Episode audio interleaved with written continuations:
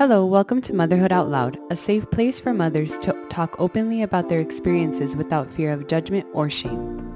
Our hope is for women to realize that we're not alone in the variety of emotions we feel and that we're able to provide a more loving community for future moms. Let's take our power back and live motherhood out loud. With Carla And Cindy.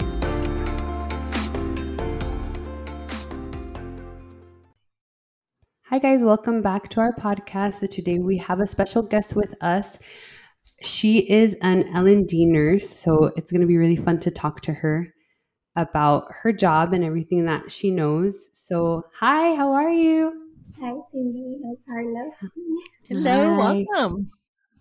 So, first, will you just tell us a little bit about yourself, like maybe nothing to do with nursing Oh, no. okay. or with nursing, whatever you want? Well, I don't know what to say. This is like a really hard question. It's like the first interview question they ask you, tell me about yourself, and you don't know what to say. But, um, well, I'm 25. I was born and raised here in El Paso. Um, I, I'm just going to go into nursing. I, I, went, Yeah. I graduated from high school and then I went straight to college and did my nursing program at UTEP. I graduated in May 2018, and then I've been a nurse for four years now. Um, two years were spent as a staff nurse here in El Paso doing a new grad residency. And then I started doing travel, and I've been doing that for the last year. And I'm just at home. I just got a new house, and that's what I've been Oh, doing. I'm off assignment, and so that's what I've been doing lately.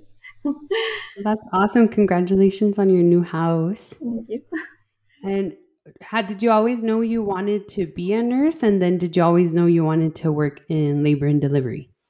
Mm, no, I didn't know that I wanted to be a nurse. I went into school thinking of doing something medical. So initially, I had in mind doing pharmacy school. Um, the reason You I should didn't go- have. The reason I didn't go into it is because at the time there wasn't a pharmacy school in El Paso. kidding. So, and there was supposed to be one opening up a year later, but I was like, nah, I'm not gonna wait for a year. I just want to like get into something, and then I ended up going into nursing. I didn't know what I was gonna do when I chose to go into nursing, but when I when when I decided when we started doing like clinicals and and starting going to all those areas, I knew the first day that I did my L&D location rotation that I wanted to do labor and delivery. and what what made you like? What did you see that made you want to do it? I don't even know. I, it was a triage patient. Like that's all I remember is that first day was a triage, and I got to see a C-section. But the first, the one that gave me the confirmation, this is what I want to do, was a triage patient because she had come in and she wasn't like someone that was screaming. You know, she was just like calm and in the triage bed, and the resident came in, she checked her, and I thought she was so cool, like going in and, and being able to do that, like being able to tell what's going on. And she was in active labor. She was like seven centimeters or eight centimeters. And like right away, you know, nurses start to move because you're already very close to delivery. So they started rushing her over to a labor room, and I ended up being able to follow her because that's something with, with nursing, you end up with the rotation, you just stick with the area that you're in. So since that day I was triage, I wasn't supposed to go to the actual delivery, but I was Mhm. able to go and follow her onto the delivery section. And yeah, she was super quick, but I, I don't know, like helping her through it. It was in like a quick adrenaline rush, and so I think that's the reason I ended up really liking it. And since that day, I was like, yes, this is what I want to do. That's awesome. And then when you went to actually like get hired and you started your training on the L&D floor, how was that experience and how did you like how were the nurses um what were their views on like birth at that point and how did that impact you? Well, when I was training, like actually training, I don't think I really focused on what their views were or like Mhm. actual because at, at that moment you're just trying to learn like what am I supposed to do? How do I call the doctor? How do I do this? How do I Right. start an IV? So I wasn't really focused on that. I don't think I really started paying attention to that side of it until I got more comfortable in in being a nurse. So that Mhm. was probably not until like half a year or eight months, eight months in, like when I started actually knowing what I was doing comfortably, you know. Um, um, as far as the other nurses, I remember seeing one specific nurse that was always like going against doctors because they were always like, "Oh, you have a big baby," you know, and trying mm-hmm. to do a C-section. And I remember one specific one specific nurse that would always root for them to have like a vaginal delivery when they wanted to. Um, and that was during my training that I saw too. So. And so when you're when you're training, I know initially, I guess you know I understand when now that I'm thinking about when I was training, you are focused on like the tasks of being a nurse more than you know trying to learn how to start an IV and all of that stuff. Um, did you were do you think it was very like every patient gets treated like kind of like uh, almost like if it's in a factory, right? Like, mm-hmm. okay, they walk in, we do this, this, this, this. If they're at this point, we do this. If they're at this point, we do that. Or do you think there was like a lot of like, well, everyone's different. Let's take into consideration this or that. Or does it just depend on the doctor? Do the nurses not have a lot of say on that? Um, this is like when I already know what's going on, right? Yeah, you can say from when you already so know when, what's going when, on. When I understood what was going on, you, I think I really had to know which doctor I was dealing with because there were certain mm. doctors that immediately would be like, no, it's a risk of labor, or immediately let's grab the ultrasound, let's get an estimated fetal weight, and then mm. put it towards that route. So it definitely, I think the majority had to be with the physician that we're dealing with because there were some doctors that were really good and follow guidelines and then there were others that were kind of used to old school ways of, and yeah. not being very patient, I guess. And then were you do you see yourself like advocating for patients or is it kind of hard because at the same time I think what people don't understand is that it gets a little like sticky for nurses to advocate. I mean, I know we're supposed to, but when we're working with a doctor that you're going to be like the patient might not see them again, but you're going to see them again mm-hmm. and again and again. So, like, if you already, if you kind of rub the doctor the wrong way, like if you're telling, if you're really fighting against something, which we should be allowed to do, mm-hmm. like in in theory, in like a, you know, a very like perfect universe, we'd be able to advocate and nobody would say anything. But in the, this case, right, like doctors, we work with them. So if we if we rub them the wrong way, they can really retaliate in a way when we work with them again because we're going to work with them again. So mm-hmm. do you find it hard to like really when you see something going a way that maybe the patient doesn't want to and maybe it's not for a good reason, do you find it hard to kind of guide them to like speak up for themselves or do you kind of just like hope for the best? Yeah, um so in the beginning, like when I first started doing labor and delivery, it was really hard for me to be able to say something. Um, mm. And usually, like whenever I did find something wrong, I would go to my charge. Like that's the first thing I would do, and my charge would be a little bit more courageous and be able to say something. Um, right. But now, like since I started travel nursing, I've learned new things from different providers from my different locations. So mm-hmm. I think like when I started here, everything is very similar, like where everything's really quick. But the other locations where I've seen, it's very focused on what the mom wants and or what the family wants. You know, it's they support what they want to do. Whereas over here in El Paso, like I see that it's more like what what their plan is going to be.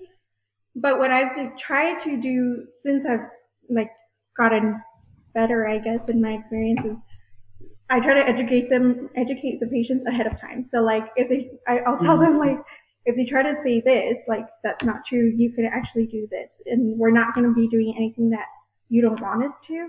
If they say that it's time to break your water, we haven't, you haven't progressed, and we're not, it's, you know, we got to get things moving, but they're not for it. I tell them like that's not something that we have to follow because at the end of the day, we're not going to do anything that you tell us no to. Like that's that's at the end a liability on our mm-hmm. part to be doing something that they're not against that they're not comfortable with and right. i think that's the part where most patients don't feel comfortable with like i think and it's understandable because you're on that side you're in that side of, of like you're admitted you're not comfortable at all being in a hospital even if it's something that you were expecting. You're expecting to be delivering at some point. So I can get where you're not feeling confident enough to speak up, but I want to remind them ahead of time before anything even happens that that is mm. an option for them to do. Yeah, I think that's that's really great that you're that you've learned to do that, and I think people don't understand what it's like to be a nurse. And I think sometimes if you were to tell me like I haven't learned to advocate, it's because it's really hard. I think that's also what people don't realize um, because we work for the hospital. Yeah. So I think that's why, like, not to plug doulas, but I think doulas are important because we don't work for the hospital and it's a different position where the nurse works for them because there are certain things that you really feel like you have to do because you have to walk in the next day. Mm-hmm. And you know what I'm saying? And it's hard. Right. People can make things very uncomfortable. And I mean, I've been a nurse for seven, like working for seven years. And even then, like there were still people that I, or doctors I would deal with that I was like, ugh, like, yeah. I, do I really want to make a big deal about this? Yeah. Like, you even think because you know what the other side of making a big deal of it is. So mm-hmm. I think it's good that you found a way to kind of prep them ahead without really being like, your doctor's a big jerk. like, yeah. you know what I mean? Instead of being like, and I will say that I'll I'll try to do that whether it's a really good doctor or if it's a really bad mm-hmm. doctor. Like regardless, like I'll try to tell them that. And like I guess that kind of like saves my own butt a little bit from having to do that confrontation with the doctor when something has to be said, you know, because then they kind of take care of like most of the things themselves, you know, like, no, I don't right. want to do this, you know, so I'm like, oh, thank you. like, I don't have like, she remembered. I remembered yeah. what I said earlier. yeah. Yeah. And I mean, I think that's also people don't realize like we can't, as nurses, you can't really, I mean, I guess you can, but it's really going to make your life harder. And I mean, we should be able to without fear, but to kind of be like that doctor is bad, you know, or mm-hmm. whatever, because and then at, is it very productive at that point? Probably not because they're already in labor. So it's like, okay, you've been with this doctor for 40 weeks and I'm going to tell you right now that they're really bad.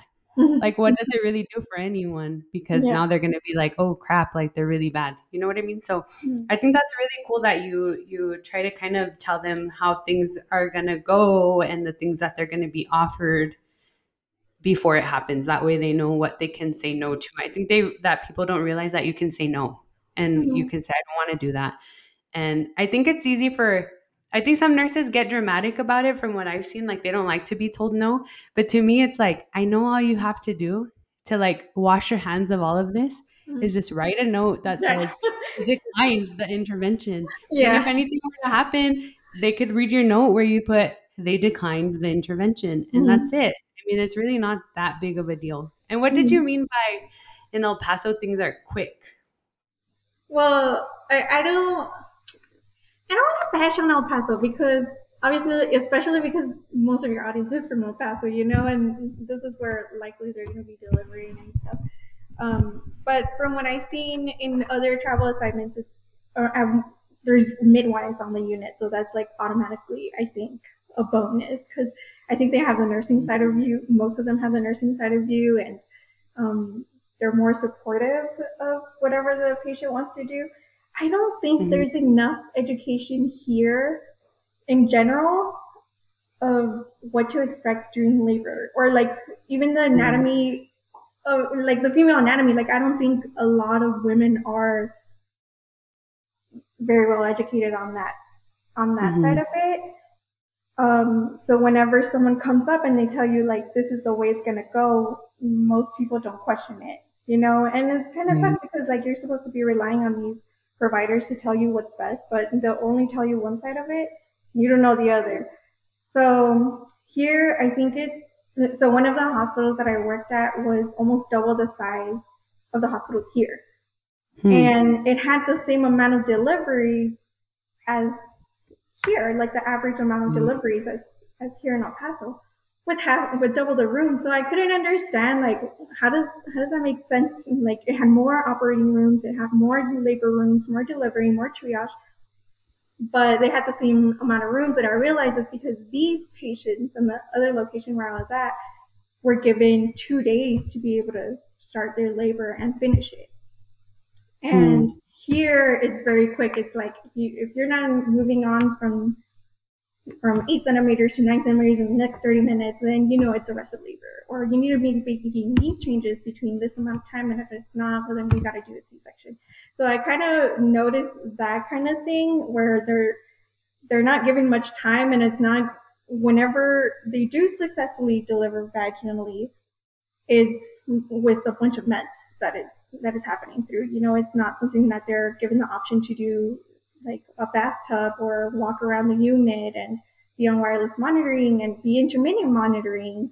Um, we don't have to rupture your membranes yet, you know, whereas here I think it's very scheduled like three centimeter, you're admitted for induction, three centimeters is rupture of membranes, you start Pitocin and keep it titrating, titrating, titrating, and have them delivered by six hours after that, you know? And, and if it doesn't happen, we're considering the backup option. So I think that's kind of how it is over here.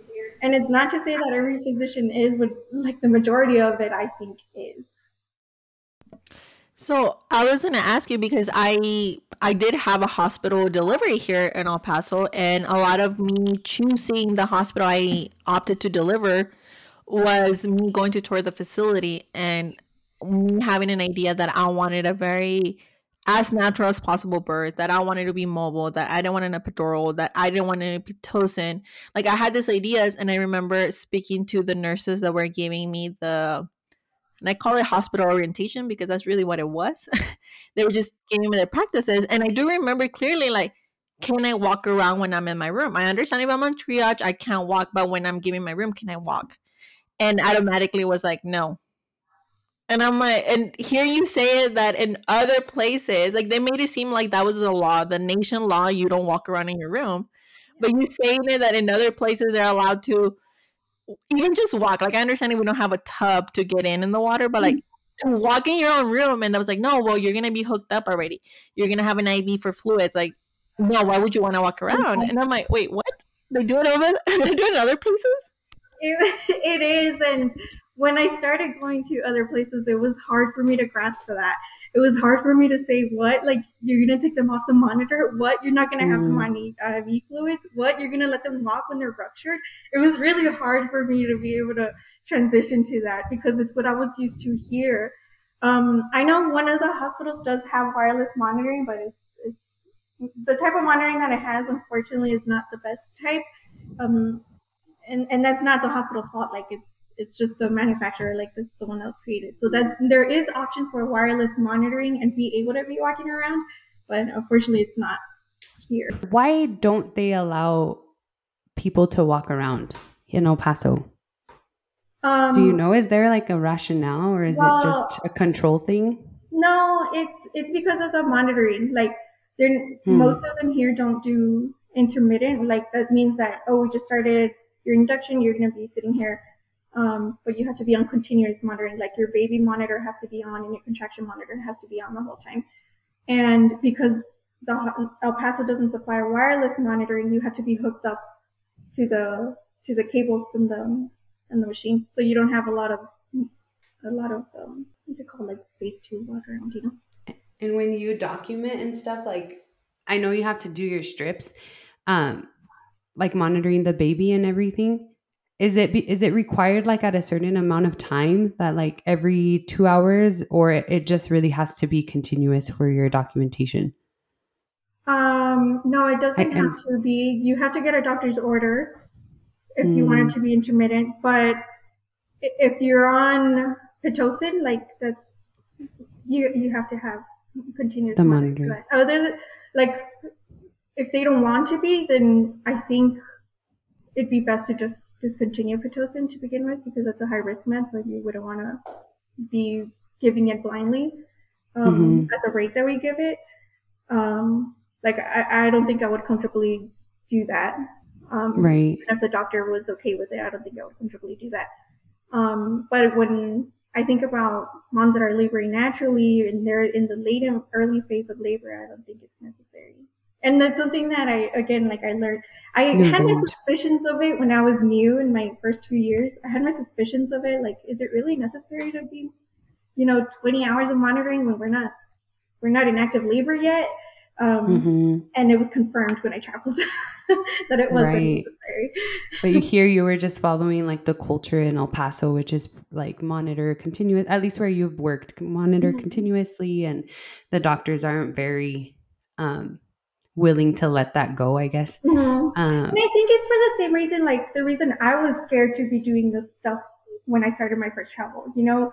And, and I think if everyone just kind of went into the areas where that's the norm, then more people would feel comfortable with it. Not just the nurses and the physicians too. If they started their practice somewhere else, they would see how normal it is and wouldn't be so paranoid to not do it, you know?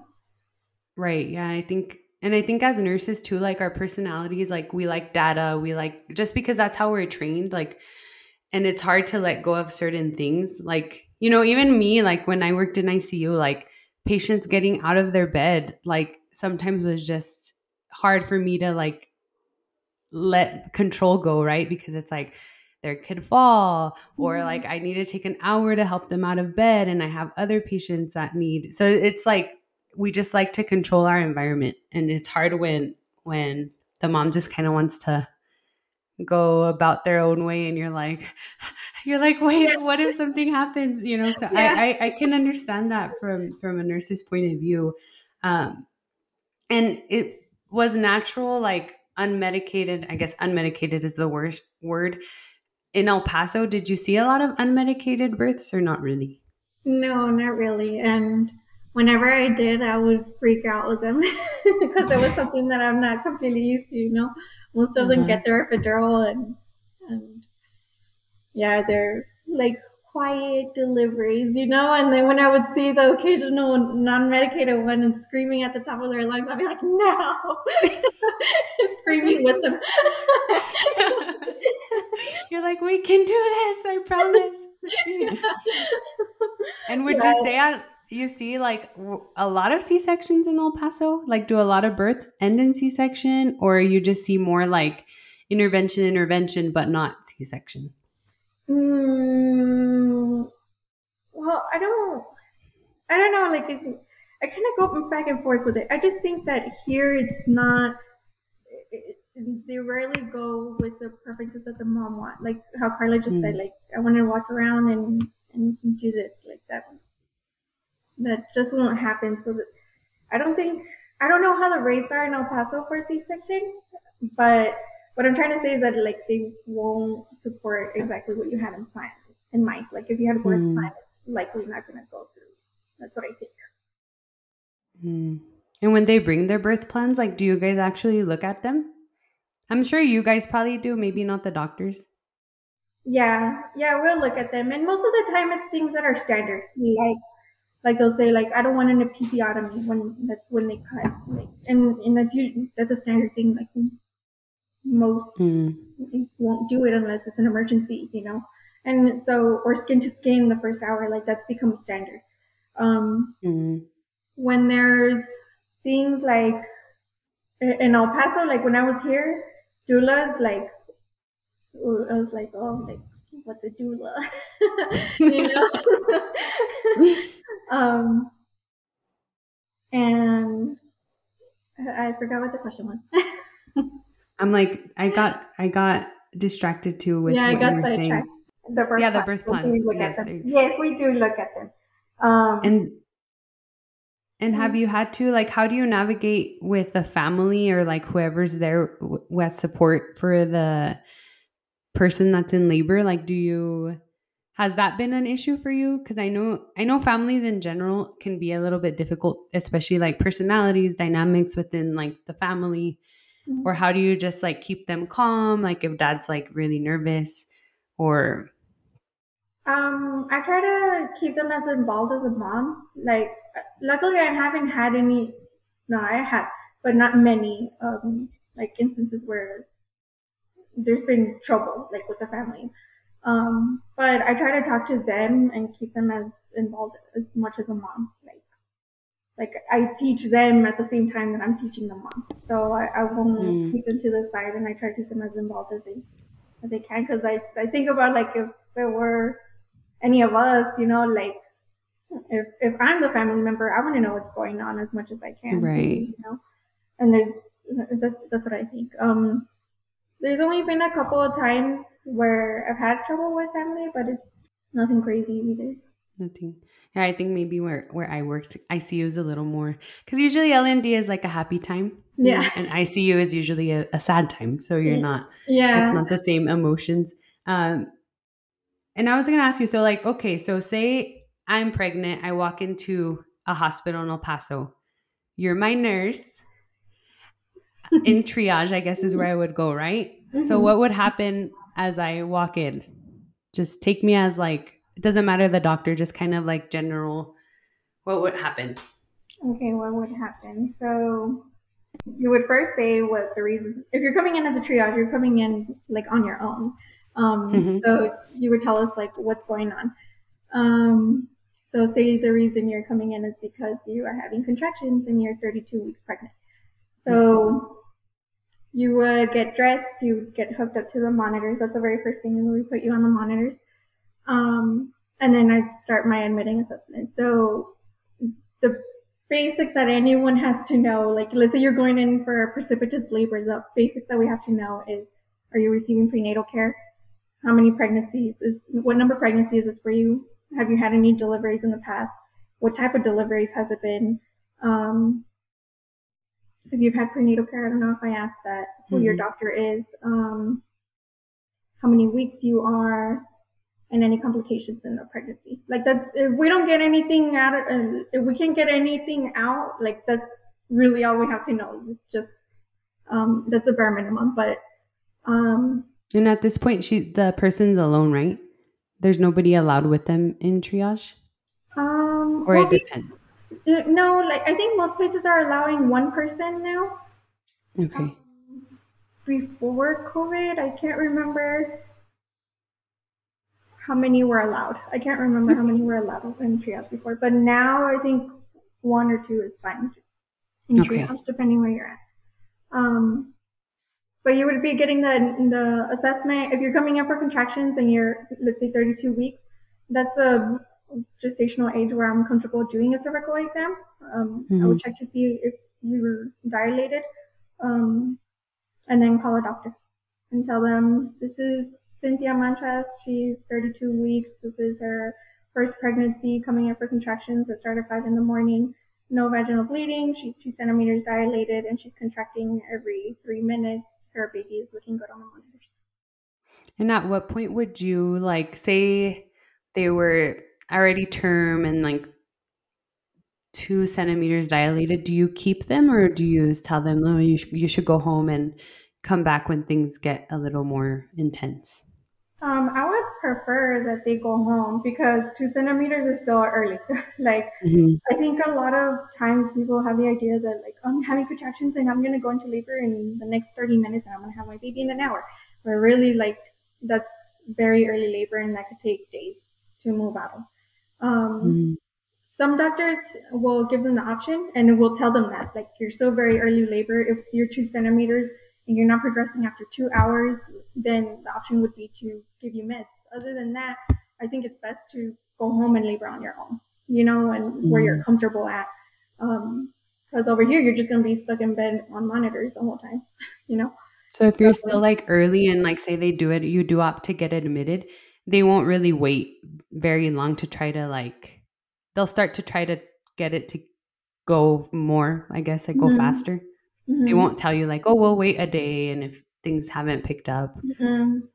No, but I think that's why it's important for either the doctor or the nurse to express that to the patient because they don't know. Like the majority don't know how long it can take. So that's why I say Right. like it's better for you to be at home because if you don't want medications and you haven't progressed in these last two hours, it's probably gonna take another day.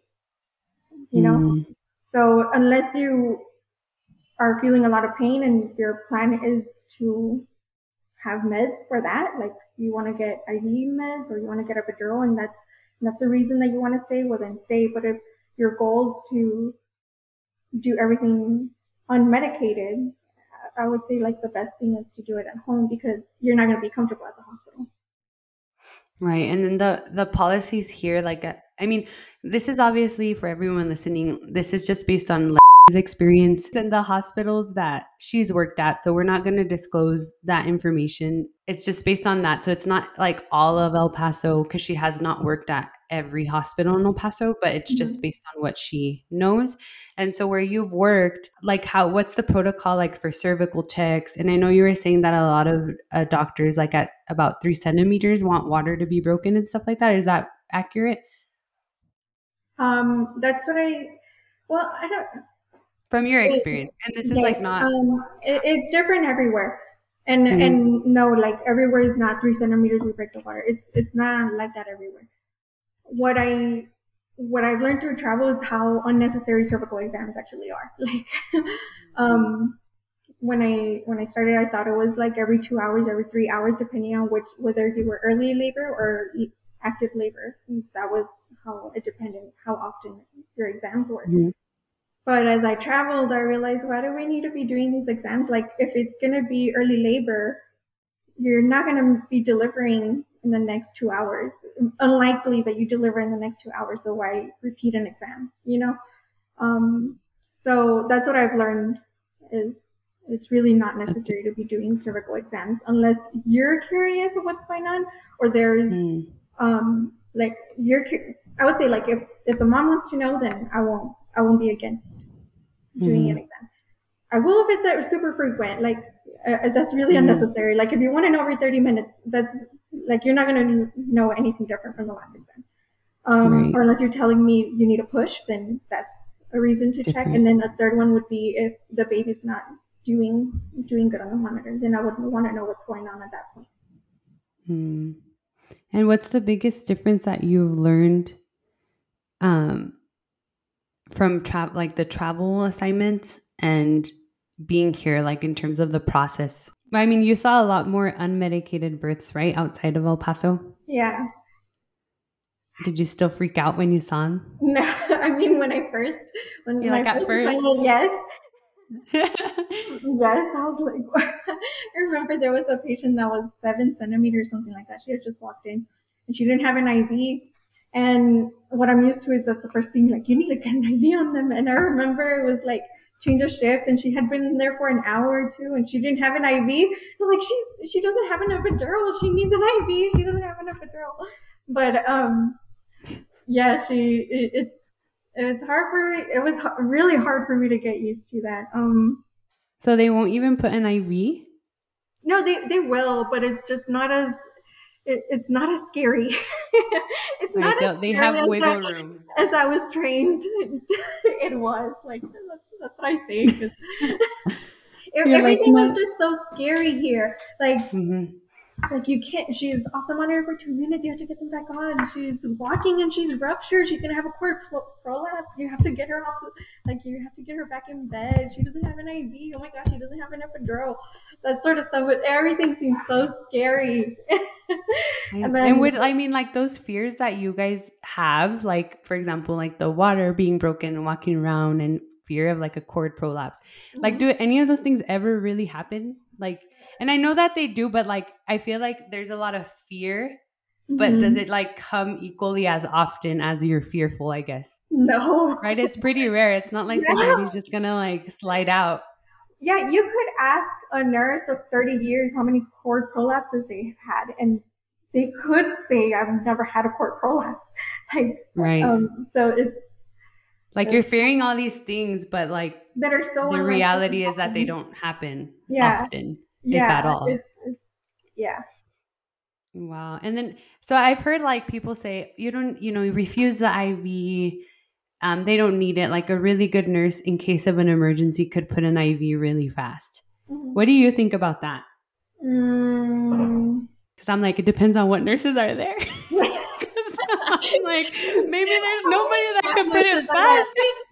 yeah, Yeah, I'm like, or in case of an emergency, if all of us suck at putting IVs, girl, this is not the time. You know what I mean? This is not the unit that you want the chance that on. no, no, that's not what I mean. Um, well, anywhere that I've been, it's there's always been an IV in place, um, Okay.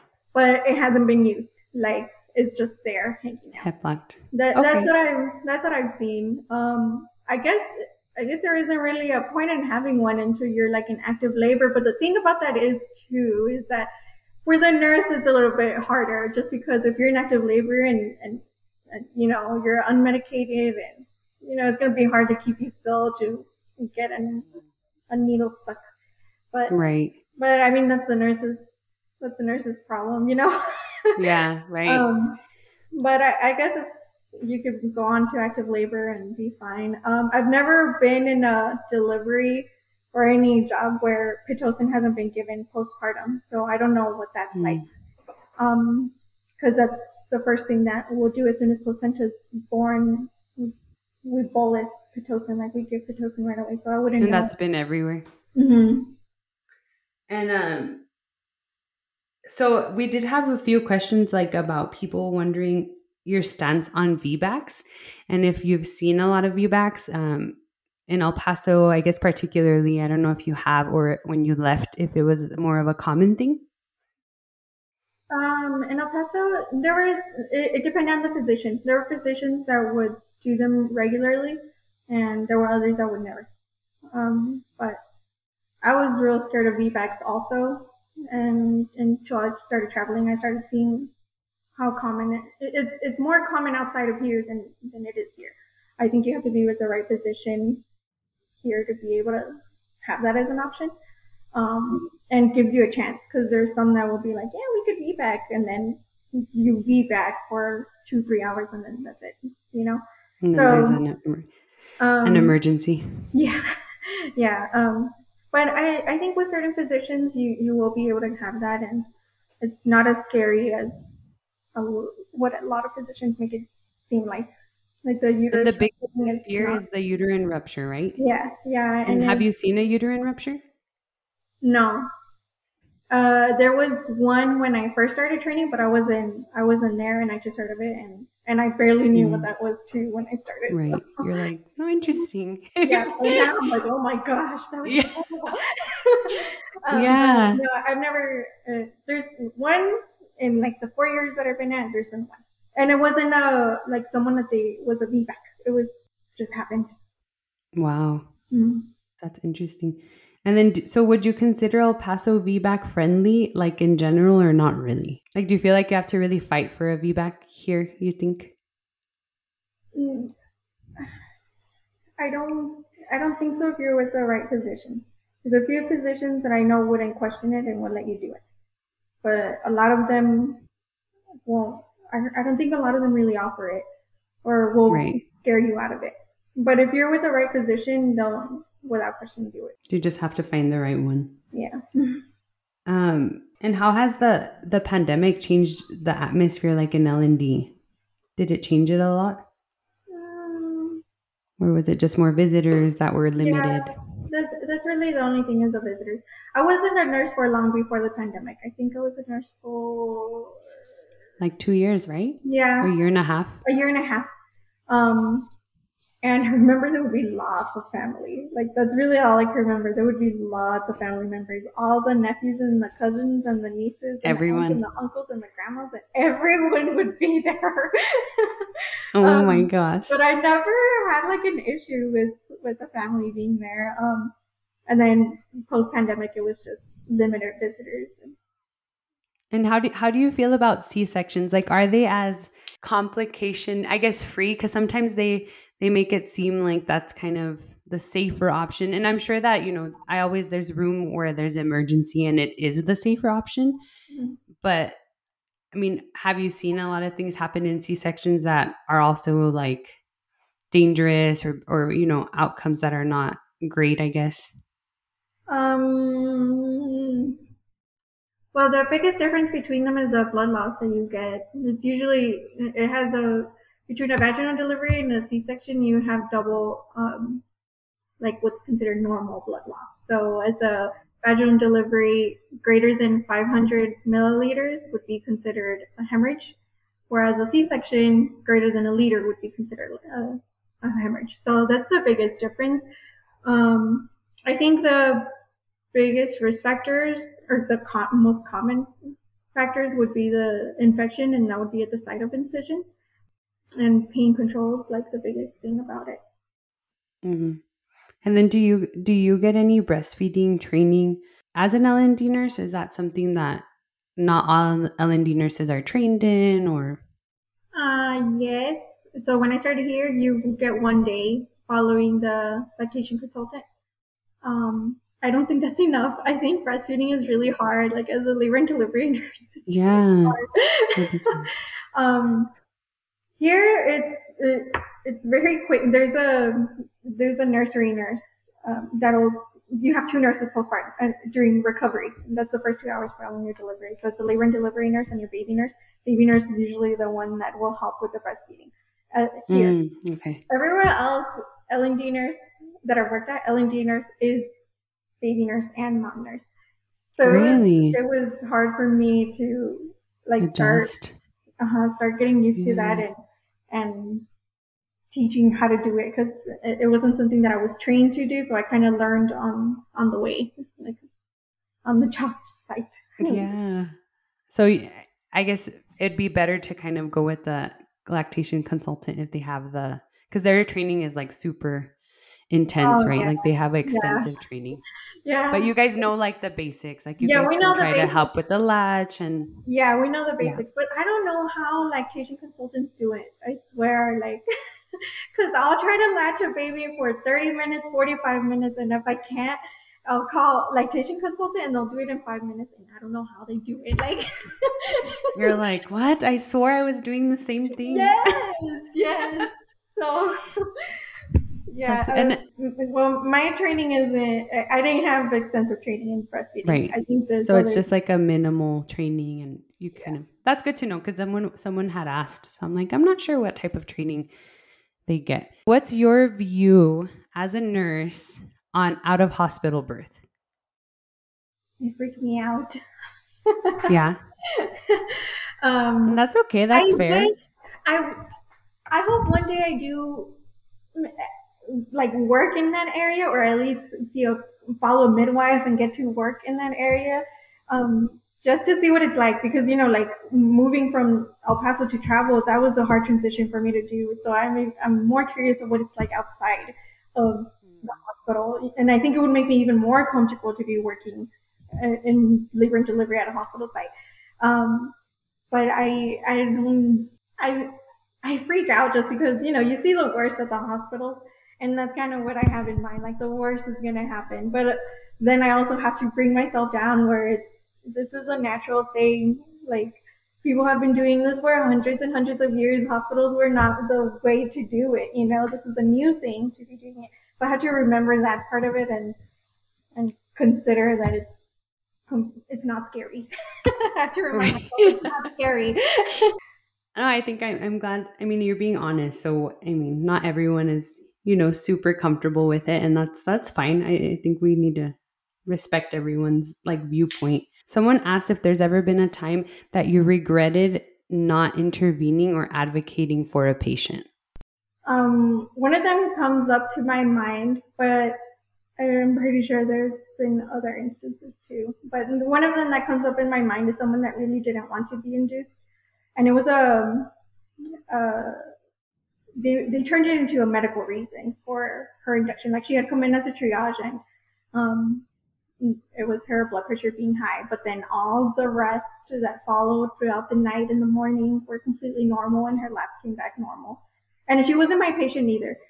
Um, but I went in to as a cover like a break nurse, and I went in and told her like we the same thing as how usually do. Like you don't have to do anything that like you're not comfortable with, and you know, and we don't have to induce you. You don't have to stay. Um, but she ended up getting induced, and she was like, I think 36 hours, and then she went into, I think she was already pushing, and then she turned into a C-section. So I I think about that one patient and how I'm like, man, like it wasn't even necessary. She was like 37 weeks. So it's gonna be really hard to induce someone that early, or 36 or 37. So she was early on, and it's gonna be really hard for her to, you know, ripen her cervix and dilate and deliver when you're still early on in in your pregnancy. So Right. I think it was kind of like a setup for failure for her, and it was the complete opposite of what she wanted, you know? So I think about her. Hmm. Yeah, that sucks. That's a sucky situation. And I'm sure it happens often, you know, because then, and it's not their fault. I think maybe they end up feeling guilty at the end, but mm-hmm. they were just not like taking the right steps, but it wasn't their fault. Yeah. Um, and then just to end things, what are your top like three tips for someone that's going to deliver in a hospital in El Paso that wants to have the least interventions possible? Um, in El Paso. Um, I would say learn learn about latent phase and active phase.